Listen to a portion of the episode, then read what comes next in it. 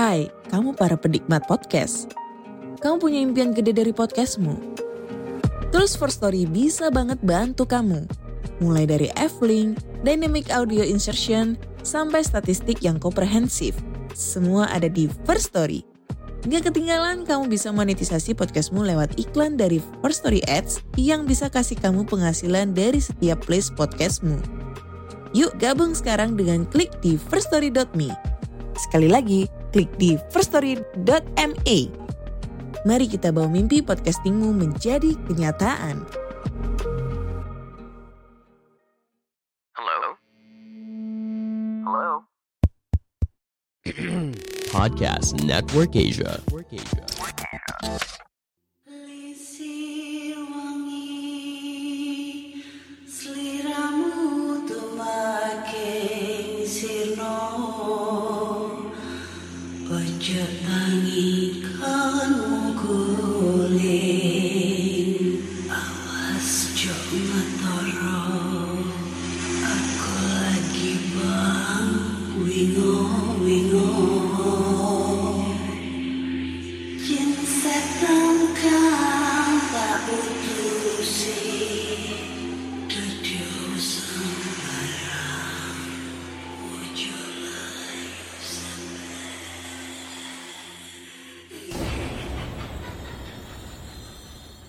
Hai Rek, ya apa kabar? Ketemu lagi dengan aku si Ana di podcast kisah horor. Kita ketemu di episode 164 dan di episode kali ini aku akan aku akan membacakan cerita horor ataupun email berhantu yang sudah dikirimkan teman-teman melalui podcast kisah horor at gmail.com atau di Instagram podcast kisah horor serta Google Form yang lainnya tersedia di bio Instagram podcast kisah horor.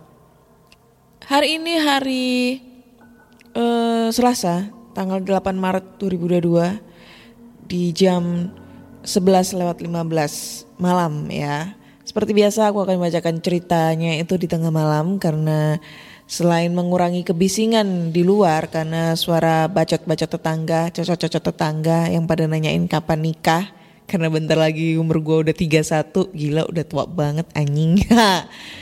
Selain itu juga aku pengen ngerasapin eh, cerita horor nih yang dikirim teman-teman ke email gitu. Wih, balik lagi ke seperti opening di episode pertama ya, yang awal-awal aku selalu ngasih tahu nih penjelasan ke kalian kenapa eh, aku ngebacainnya tengah malam. Alasannya ya itu tadi. Karena selain eh, mengurangi kebisingan di luar, selain itu juga aku pengen fokus eh, untuk ngebaca ceritanya. Karena kalau kita cerita ngebacain cerita horor ataupun bercerita horor itu paling enak paling mantep banget itu tengah malam. Ki- kita itu ini loh berasa masuk ke atmosfer ceritanya. Ya kalau syukur-syukur ceritanya bagus menarik ya. Kalau ceritanya udah nggak terlalu menarik kebanyakan halu dan apa ya eh, kurang agak nggak nyambung gitu ceritanya. Jadi kurang apa ya kesannya tuh kayak gimana gitu. Ini bukan maksud gua ngehujat teman-teman yang udah banyak apa ya udah kirim cerita ya? Enggak. Tapi kan setiap orang berhak untuk berpendapat. Namanya juga gua kalau selalu komentar apa adanya. Jadi ya harap dimaklumin bacot gua gitu. Kenapa ngomong gua ngomong kayak gini? Karena banyak banget yang sampai detik ini tuh nanyain masalah kenapa sih Kak Ana? Alasannya kok bacain ceritanya tengah malam? Apa enggak ngantuk? Apa enggak ini enggak takut enggak serem? Kayak gitu. Terjawab sudah. Oke. Langsung aja kita baca cerita horor ya karena ini udah banyak banget yang masuk ceritanya ke email Aduh, tukang sate lewat gak ada duit. Aduh, tar dulu silent. Oke. Cerita pertama ini datang dari tar dulu. Dia ngirimnya dalam bentuk word. Dari Reza yang judulnya adalah Para Hantu Penunggu Dormitory atau Asrama Kampus. Ini udah cerita kesekian kalinya ya cerita horor tentang asrama kampus. Oke. Halo Kak Ana. Perkenalkan nama aku Reza. Di sini aku mau menceritakan pengalaman aku saat studi di luar negeri, tepatnya di kota Zhongli, Taiwan. Wih, keren nih. Sebut saja kampus ternama di Taiwan yang ada di kota Zhongli. Setiap mahasiswa baru baik eh setiap mahasiswa baru baik itu lokal maupun inter disediakan dorm atau asrama bagi mereka yang ingin lebih hemat untuk biaya tempat tinggal. Dan di sini aku memilih untuk tinggal di dorm atau asrama. Keputusan aku karena alasan keuangan tentunya. Awal pengenalan kampus berjalan dengan lancar. Sampai tiba saatnya di satu minggu kemudian karena kelas meeting, jadi diadakan kelas malam seminggu sekali. Maka diharuskan aku pulang malam sekitar pukul 11 baru nyampe asrama. Karena capek, sewajarnya aku menggunakan kamar mandi sharing di luar kamar yang jaraknya agak lumayan untuk membersihkan badan. Karena biasanya aku menggunakan kamar mandi yang dekat kamar jika setelah pukul 9 malam. Otomatis water heater shower akan dimatikan jadi aku putuskan menggunakan kamar mandi di ujung lorong lantai kamar aku tinggal. Dan di situ aku merasa keadaan sudah sepi sekali. Kadang di situ aku melewati beberapa pintu kamar yang dicat berwarna hitam. Keadaan mulai dingin. Di situ dua kamar mandi terkunci. Jadi aku putuskan untuk pindah tempat namun selang aku mau berbalik badan, pintu itu terbuka dengan sendiri. Di situ aku sudah mulai keadaan tidak beres karena aku melihat sekelebatan bayangan hitam keluar dari balik pintu dengan cepat. Tanpa apa-apa, aku langsung lari kembali ke kamar. Keesokan harinya, aku sempat bertanya kepada salah satu teman satu lab yang memang juga tinggal di dorm atau asrama yang sama. Sebut saja Chong. Chong. Ya, itu dah. Dia dari Vietnam. Dia mengatakan beberapa tahun yang lalu ditemukan mahasiswa yang melakukan aksi bunuh diri di saat mereka keadaan kacau. Maka jika mahasiswa tersebut bunuh diri, maka bekas kamarnya akan ditandai dengan cat warna hitam di pintu luar kamar.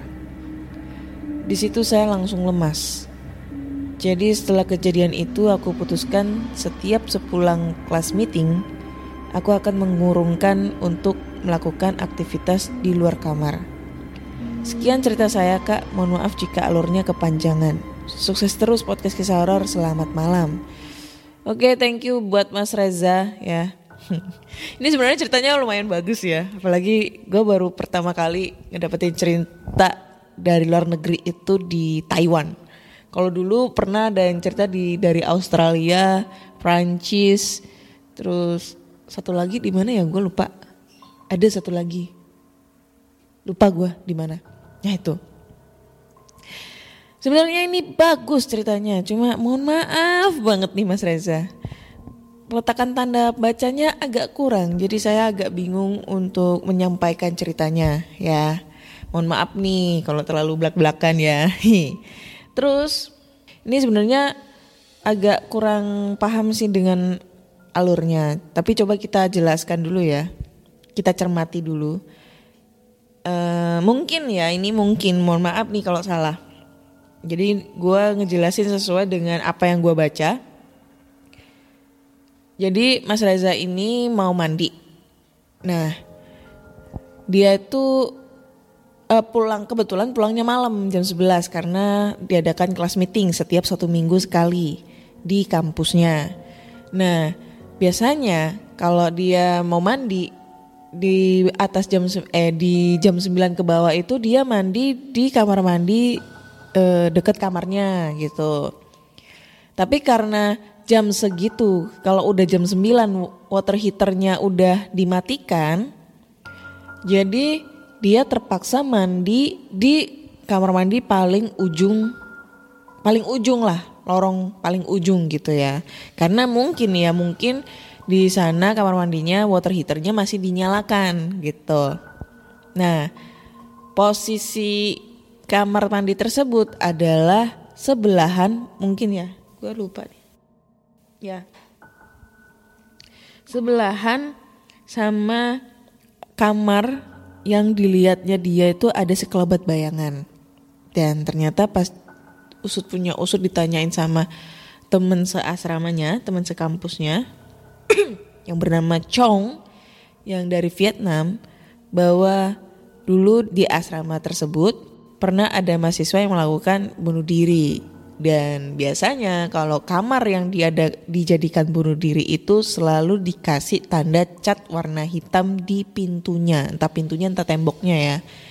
Kayak gitu. Mungkin menandakan kalau kamar itu kosong atau kamar bekas bunuh diri gitu. Seperti itu sih kurang lebihnya ya. Mohon maaf nih kalau misalnya ada salah-salah bisa dibenerkan ya Mas Mas Reza.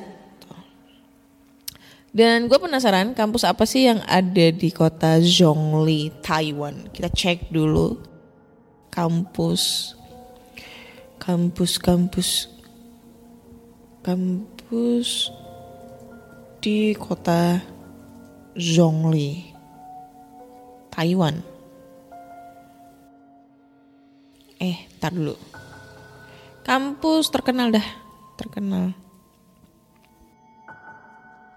Oh, ini. Jadi ada namanya banyak sih. Mungkin ini kali ya, National Central University. Nih, ini yang paling terkenal sih di Taiwan di kota Zhongli gitu. Keren sih sampai kalau masnya sampai di sana. Kemarin itu sebenarnya gue mau collab sama teman gue. Ada salah satu podcaster, nggak tahu dia masih nge-podcast apa enggak ya. Nama podcastnya podcast Rantau. Dan gue baru tahu ternyata dia lagi merantau gitu di di Taiwan juga gitu jadi TKI gitu nah niatnya itu kita mau collab mau membahas masalah itu loh apa sih hari hantu tahun eh ya hari hantu hari hantu buat orang Chinese gitu loh nah itu gue mau gue mau ngebahas gitu loh katanya sih kalau hari hantu itu ada ada kejadian-kejadian aneh dan apa gitu gue lupa mungkin teman-teman nih yang tahu tentang masalah uh, hari hantu yang hari hantu kepercayaannya orang Chinese ya bisa deh kirim-kirim ceritanya ke podcast kisah horor Thank you banget sebelumnya buat Mas Reza ceritanya, wih keren banget dari Taiwan. Salam Taiwan, wih. Next, ini cerita ada datang dari namanya Elin. Judulnya adalah penampakan di sekolah. Assalamualaikum warahmatullahi wabarakatuh. Waalaikumsalam warahmatullahi wabarakatuh. Halo Kak Ana. Perkenalkan, aku Elin dari Lampung. Aku pendengar baru kakak yang mau berbagi pengalaman aku sewaktu aku masih sekolah di SD ku dulu. Langsung aja ya kak. Saat itu aku masih duduk di kelas 5 SD. Nah, bangunan sekolah SD ku itu kelas 1 dan 2 berada di atas. Bukan tingkatnya kak, tapi berada di atas bukit. Oh gitu. Karena sekolahku dibangun di atas bukit yang cukup tinggi. Dan kelas 3 sampai 6 di bawah bukit, bawahnya dari kelas 1 dan 2. Kelas atas ini bangunannya belum dibangun permanen, Kak. Seperti bangunan kelas di bawah yang sudah dibangun permanen atau tembok. Kelas di atas masih menggunakan papan kayu yang mana sudah banyak dinding kayu yang sudah bolong atau rusak serta kaca jendela yang sudah pecah dan tidak ada pintunya. Dan juga katanya di toilet yang tidak lagi digunakan di belakang kelasnya itu dahulunya kuburan yang diratakan dan dijadikan sekolah. Pada hari itu kira-kira tengah hari pelajaran terakhir. Tiba-tiba murid-murid kelas 1 dan 2 pada banyak yang menjerit ketakutan dan menangis histeris. Nah, karena hal itu, murid-murid bawah yang mendengar pada penasaran. Pelajaran terakhir jadi kacau. Murid-murid bawah pada keluar atau merapat ke jendela melihat ke kelas atas yang ingin tahu apa yang terjadi. Saat ditanya kepada murid-murid kelas atas yang masih pada histeris dan menangis, mereka bercerita bahwa mereka melihat kepala melompat-lompat di jendela. Serta ada kaki-kaki yang menggantung di plafon di luar kelas. Sontak murid-murid kelas atas yang melihat hal itu langsung histeris dan berhamburan keluar dari kelas dan lari ke bawah sambil menangis. Segitu aja kak ceritanya kak. Maaf kalau kepanjangan dan kurang seram. Lain kali aku cerita lagi pengalamanku yang lain. Terima kasih. Wassalamualaikum warahmatullahi wabarakatuh. Waalaikumsalam. Uh, siapa nih namanya tadi? Elin. Ya, Elin. Dari Lampung. Salam Lampung nih ya. Salam dari Lampung. Uh, ini gue juga agak kurang paham juga. Tapi gue bisa ngejelasin sih kalau ini. Kalau menurutku ya, kenapa sih anak-anak ini um, takutan, ketakutan dan berteriak histeris serta menangis? Apalagi di kelas atas yang seperti dia ceritakan, kelas atas itu kelas 1, kelas 2. Yang notabene kelas 1, kelas 2 itu masih umur 7 8 tahun lah ya. 6 sampai 8 tahun. Kalau menurut gue sih ya itu hal wajar sih kalau misalnya uh, di anak seusia itu gitu, seusia itu ya, uh, melihat hal-hal yang tak kasat mata. Karena katanya sih anak yang masih belum balik ya, belum balik itu kayak apa sih belum balik itu? Ya kayak belum sunat atau menstruasi gitulah ya. Namanya juga masih kelas 1, masih unyu-unyunya ya. Itu masih kebuka cuy mata batinnya gitu apa ya masih ibaratnya itu masih punya teman halusinasi atau masih bisa ngelihat hal-hal yang begituan. Jadi hal yang wajar kalau misalnya anak-anak ini pada ngelihat sosok tersebut gitu. Kenapa gue bisa bilang kayak gitu ya karena gue punya keponakan yang dulu waktu masih kelas 1 SD TK kelas 1 sekarang udah mau naik kelas 5 ya. Dulu itu dia punya teman halusinasi cuy. Jadi kan gue tuh sayang banget nih sama ponakan gue ini. Setiap dia tidur, nginep di rumah aku. Jadi dia tuh kalau udah nginep di rumah aku, itu tidurnya sampai malam. Pagi, subuh, jam 3 lah. Jadi aku udah tidur, dia belum tidur. Karena di sini aku bebasin buat main handphone ataupun uh, nonton YouTube di laptop kayak gitu ya. Kalau di rumah kan dibatasin gitu jam 9 udah harus tidur begini-begini karena emang menurut gua kan kasihan gitu loh hari libur ya udah nggak apa-apa gitu nah setiap dia tidur di sini dia tuh selalu ketawa-ketawa sendiri gitu. Terus kadang tuh ngobrol gitu ngobrol. Nah gua kira kan dia nonton YouTube tuh nonton YouTube yang mungkin ada uh, video YouTube anak-anak yang ngajak ngobrol atau mungkin yang biasanya apa sih kayak Dora gitu di mana pet? Eh di mana pulau hijau itu berada? Gitu kan di mana sempak bolong itu berada? Di sana. Ya kayak gitu gitulah ya. Ibaratnya kan ngajak komunikasi kan itu video. Nah gue kira tuh nonton itu gitu. Dia gue inget banget dia cuma ngomong gini ah enggak enggak tante aku udah tidur. Kayak gitu. Jangan tante aku udah tidur gak boleh berisik gitu. Coba ngomong itu doang. Nah gue tuh kan masih setengah sadar jadi gue nggak begitu heroin. Nah bulan berikutnya bulan depannya dia itu uh, nginep lagi ke rumah. Nah posisinya gue tidur duluan. Nggak salah gue jam 10 itu udah, udah tidur karena udah ngantuk banget capek abis pulang kerja. Nah tiba-tiba dia ngomong kayak gini nggak nggak mau main. Ah Nanti dimarahin tante. Langsung dong gue refleks banget, bangun terus gue nanya, Anissa ngomong sama siapa? Gue tanya gitu dah. Terus dia jawab, itu loh tante ada anak-anak cowok di depan kamar ngajak Anissa main. Karena Anissa nggak mau udah malam, nanti dimarahin tante. Bilang gitu dong. Nah gue mikir, gue nggak punya keponakan cowok yang gue ajak ke sini gitu loh. Dan ibaratnya jam 12 malam itu gak ada anak tetangga yang masih bangun gitu loh. Maksudnya yang main-main di luar, di luar rumah itu gak ada udah jam 12 malam. Dan dia bilang itu di depan kamarku.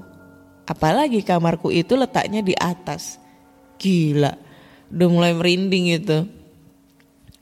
Jadi terus posisi itu gue suruh tidur dan sampai akhirnya sekarang dia udah nggak bisa ngeliat-ngeliat kayak gitu lagi udah nggak punya teman halusinasi jadi dulu dia selalu bilang aku selalu diajak main sama ini si A si B. Apalagi kalau di rumahnya dia itu banyak banget anak kecilnya gitu. Suka main-main sendiri gitu main-main masak-masak main-main boneka-bonekaan kayak gitu-gitu.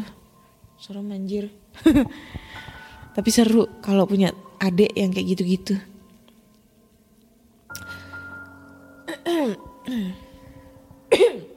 Oke next ke cerita berakhir, terakhir ya. Udah panjang anjing. Tahan dulu. Hmm, ini kali. Assalamualaikum. Halo Kak Ana, bagaimana? Sehat? Alhamdulillah kalau sehat. Saya Mun Pobia, panggil saja Pobi. Istri dari Cuman Project. Aduh, nggak yang laki, nggak yang perempuan pada kirim semua ya di podcast kisah horor. Kayaknya mereka berdua itu punya banyak banget pengalaman horornya gitu loh. Seru gitu kalau punya pasangan yang suka dengan hal-hal kayak gitu. Bisa diajak buat explore bareng tuh. Kali ini saya akan menceritakan cerita dari teman sekantornya Cumen. saat liburan kantor di daerah Bromo.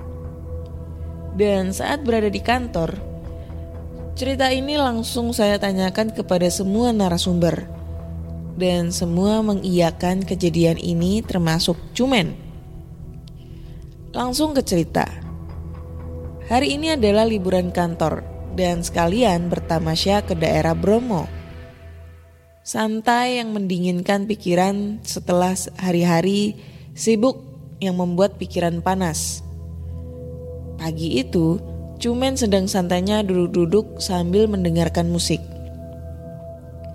Dari arah pagar depan datang dua teman kantornya, Garit dan Panji. Men, lagi apa lu? Lagi futsal. Apa? Udah tahu lagi duduk, pakai ditanya. Dih, nafsu. Ah, lu tetap aja kayak di hari-hari. Lain gak jelas. Panji menasehati. Iya nih, daripada bengong kayak gini mending kita main yuk. Tambah Garit. Ke mana? Tanya Cumen. Gimana kalau kita ke Bromo sekarang? Singkat cerita, dua jam dua jam sudah berjalan, mereka bertiga sudah sampai di Gunung Bromo siang hari. Cumen membonceng Garit, sedangkan Teguh naik motor sendiri. Sambil berputar-putar di area Bromo dan tak luput juga aksi dari Garit dan Panji yang berfoto ria. Sedangkan Cumen tidak begitu minat. Tak terasa matahari hampir tenggelam setengah mata. Mereka malah masih asyik bermain di area Bromo. Mereka bertiga baru pulang setelah ditegur oleh petugas penjaga Bromo.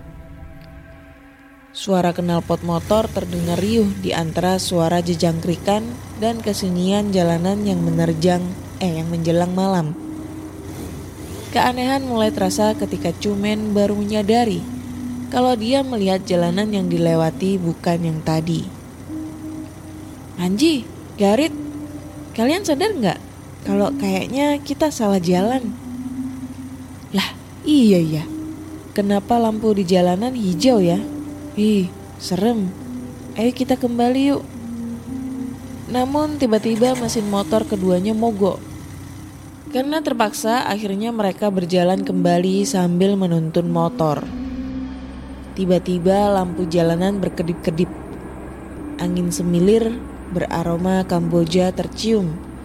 Ditambah suara burung hantu yang menambah kehororan malam itu. Cuman Panji, kok di hutan ini serem banget. Gue jadi takut. Sama Rit, gue juga takut. Di tengah kehororan tempat terdengar eh di tengah kehororan tempat terdengar suara orang-orang yang nampaknya jumlahnya banyak.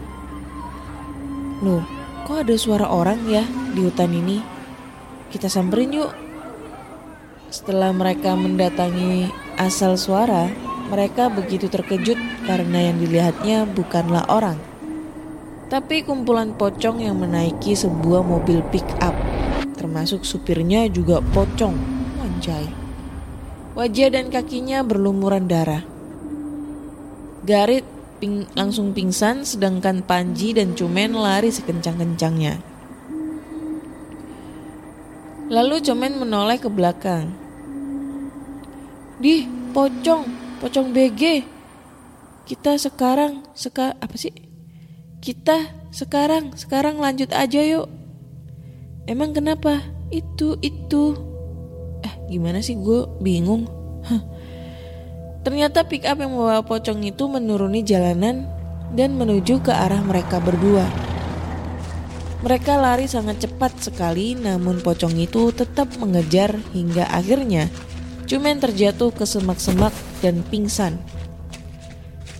Panji yang tak tersadar kalau temannya pingsan tetap berlari dan berteriak minta tolong. Warga di sekitar yang mendengar teriakan Panji langsung mendatanginya. Ada apa mas? Warga menghadang larinya Panji. Tadi saya dikejar, dikejar pocong yang naik pick up dan dua teman saya pingsan di sana. Panji menjelaskan dengan nafas yang tersengal-sengal. Warga hanya menjawab dengan anggukan. Teguh heran dengan warga yang santai-santai saja memandangi. Hah, kok Teguh? Emang ada yang namanya Teguh? Salah satu warga mendatangi Panji dan menceritakan kejadian sesungguhnya.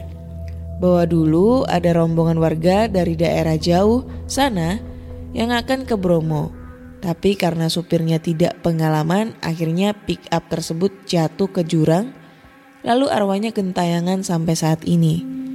Dan kami sering melihat penampakan gerombolan pocong itu dan kami tidak takut. Ya sudah, ayo kami antar. Jemput teman kamu, ujar salah satu warga. Hayu pak, jawab Panji. Tidak lama Cumen dan Garit dijemput dan dibawa ke rumah warga sekitar. Ketika sadar, Cumen dan Garit pun diceritakan kenapa ada banyak pocong di atas pick up. Sehabis, eh, sehabis beristirahat semalam di rumah warga, mereka bertiga akhirnya pulang ke hotel. Beberapa hari ke depan, mereka pulang kembali ke kota Jakarta. Dua hari setelah kepulangan dari liburan yang menyebalkan itu, mereka kembali bekerja. Panji, Cumen, dan Garit diperintahkan untuk lembur hingga jam 2 pagi. Dikarenakan liburan kemarin yang mengharuskan menyelesaikan pekerjaan pendingan yang sangat banyak. Panji berjalan lemas menghadap kursi kerjanya. Hiduh, kenapa ya harus lembur? Udah kemarin lihat pocong se-pick up, sekarang disuruh lembur. Ah, po po pocong, udah kagak apa-apa kan ada gua sama Garit. Ih, lu juga pingsan kan? Lemah lu. Males gua lembur sama lu mah. Dikejar-kejar setan mulu. Panji membalas perkataan Cumen. Udah, udah, ayo kerja lagi. Pada berisik bener. Garit pun kesal dan memarahi mereka berdua. Malam pun tiba. Sekitar jam 11 malam, Garit menyeduh Milo yang sudah disediakan kantor. Untuk gambaran, jadi ruangan kantor Cumen itu ada 12 meja yang menghadap langsung ke kaca lorong depan. Dan dispenser itu berada tepat di sebelah pintu yang langsung berhadapan dengan kaca. Kembali ke cerita. Ketika Garit mau menekan penekan air panas dan kepala menunduk guna ketika air panas itu keluar, langsung menuju ke dalam gelas. Wes, apaan tuh? Kayak ada yang lewat, tapi cepet banget. Kepala Garit langsung melihat ke kaca dan keluar sebentar untuk memastikan apakah ada orang atau tidak. Ternyata benar, sangkaan Garit. Memang tidak ada orang. Tadi apaan ya? Kunti kali ya? Garit pun langsung pergi ke mejanya. Men, Ji, lu berdua lihat kagak? Ada yang lewat tadi di luar, tanya Garit. Kagak ah, jawab Panji. Kagak ada, halu lu mah. Mana mana Milo gua, jawab Cumen. Mereka bertiga kembali bekerja dengan serius dan Panji bertanya, Men, lu sering lihat gituan? Apa kagak takut? Gituan apaan? Hantu? Jin? Syaiton? Maksud lu? Ya itu maksud gua. Panji menjawab pertanyaan Cumen. Buat awalan sih takut, tapi ke sini-kesini sih jadi terbiasa. Nah selesai juga nih kerjaan, pegel banget pinggang gua. Eh Ji, gua balik, gua ikut balik ya. Gua kagak bawa motor. Iya boleh Hayu, bener lu kagak takut? Tanya Panji kembali. Bener lah, jawab Cumen. Akhirnya mereka membereskan barang-barang dan bersiap-siap untuk pulang. Tapi tiba-tiba Garit meminta antar ke kamar kecil kepada Cumen. Ketika sedang berjalan ke arah kamar kecil, Cumen sudah merasakan ada yang gak beres nih. Nah, bener aja. Ada nenek keluar melayang dari kamar kecil bilik ketiga. Dan Garit pun dari situ langsung lari keluar dan Cumen pun ditinggal di dalam kamar kecil. Kepalang sudah di dalam kamar kecil, Cumen hanya mau mencuci muka dan langsung ke parkiran dan pulang ke rumah. Terima kasih Kak Ana sudah mau membacakan cerita ini. Jadi cerita ini dikirim langsung oleh Panji dan sedikit diperbaiki kata-katanya oleh saya. Jadi mohon maaf kalau tulisannya agak belibet, terlalu banyak narasi, terlalu banyak percakapan. Maaf juga kalau tipe. Kurang jelas dalam penulisan dan membuat Kak Ana sakit untuk membacanya. Wassalamualaikum. Waalaikumsalam warahmatullahi wabarakatuh. Thank you banget buat Kak Mun ya. Kak Pobi lah namanya ya. Buat ceritanya. Nih, sorry to say ya Kak Pobi, eh, Bang Cumen nih selaku eh, pengirim cerita terbanyak nih di podcast kisah horor ya. Bukannya gua apa nih ya. Sebenarnya sih cerita-cerita dari kalian itu bagus banget nih untuk dibacakan. Tapi nih kalau semisalnya ceritanya terlalu banyak percakapan, jujur ya ini ini jujur gua gua em, ngerasainnya dan apa ya eh, mengeluarkan unek-unek gitu. Maaf bukannya menyinggung cerita, tapi kalau cerita terlalu banyak percakapan itu seakan-akan cerita ini adalah fiksi, bukan real gitu. Kenapa gue bisa bilang kayak gitu? Ya kalau banyak percakapan itu malah kayak mengurangi aura horornya atau mengurangi eh ke ke realnya ini realnya cerita dari yang dibawakan ini yang dikirimkan ini gitu. Jadi kalau misalnya bercerita mungkin kalau cerita-cerita model kayak gini ya itu lebih baik dipersingkat aja percakapannya. Karena jujur kayak kurang nyaman banget buat ngebacain percakapannya. Jadi gue nyampein ceritanya ke audiens gitu ya ke listener itu kayak kurang dapet gitu horornya seperti itu mungkin bisa diterima oleh Bang Cumen sama Kak Pobi ya maaf banget nih nggak ada maksud buat eh, ngejelek-jelekin ceritanya gue malah berterima kasih banyak nih sama Kak, Bob, Kak Pobi sama Bang Cumen yang selalu setia ngirim ceritanya ke podcast kisah horor. Kalau dihitung-hitung ada 20 cerita loh. Eh, Bang Cumen sama Kak Pobi ini kirim cerita. Gila. Aduh, nggak bisa ngasih apresiasi lagi. Oke.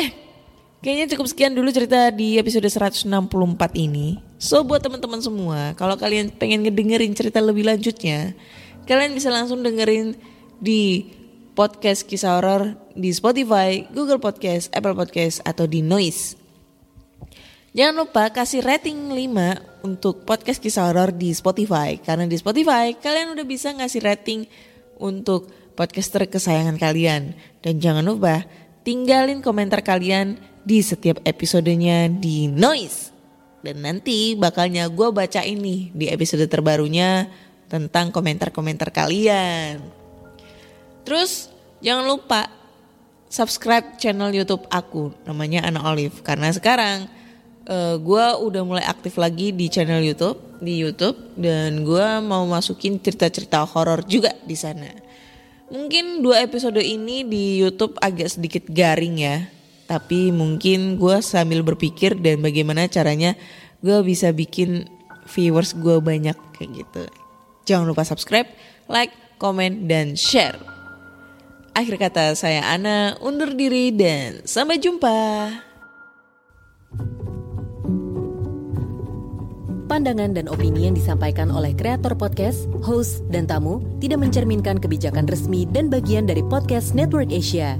Setiap konten yang disampaikan mereka di dalam podcast adalah opini mereka sendiri dan tidak bermaksud untuk merugikan agama, grup etnik, perkumpulan, organisasi, perusahaan, perorangan, atau siapa pun dan apa pun.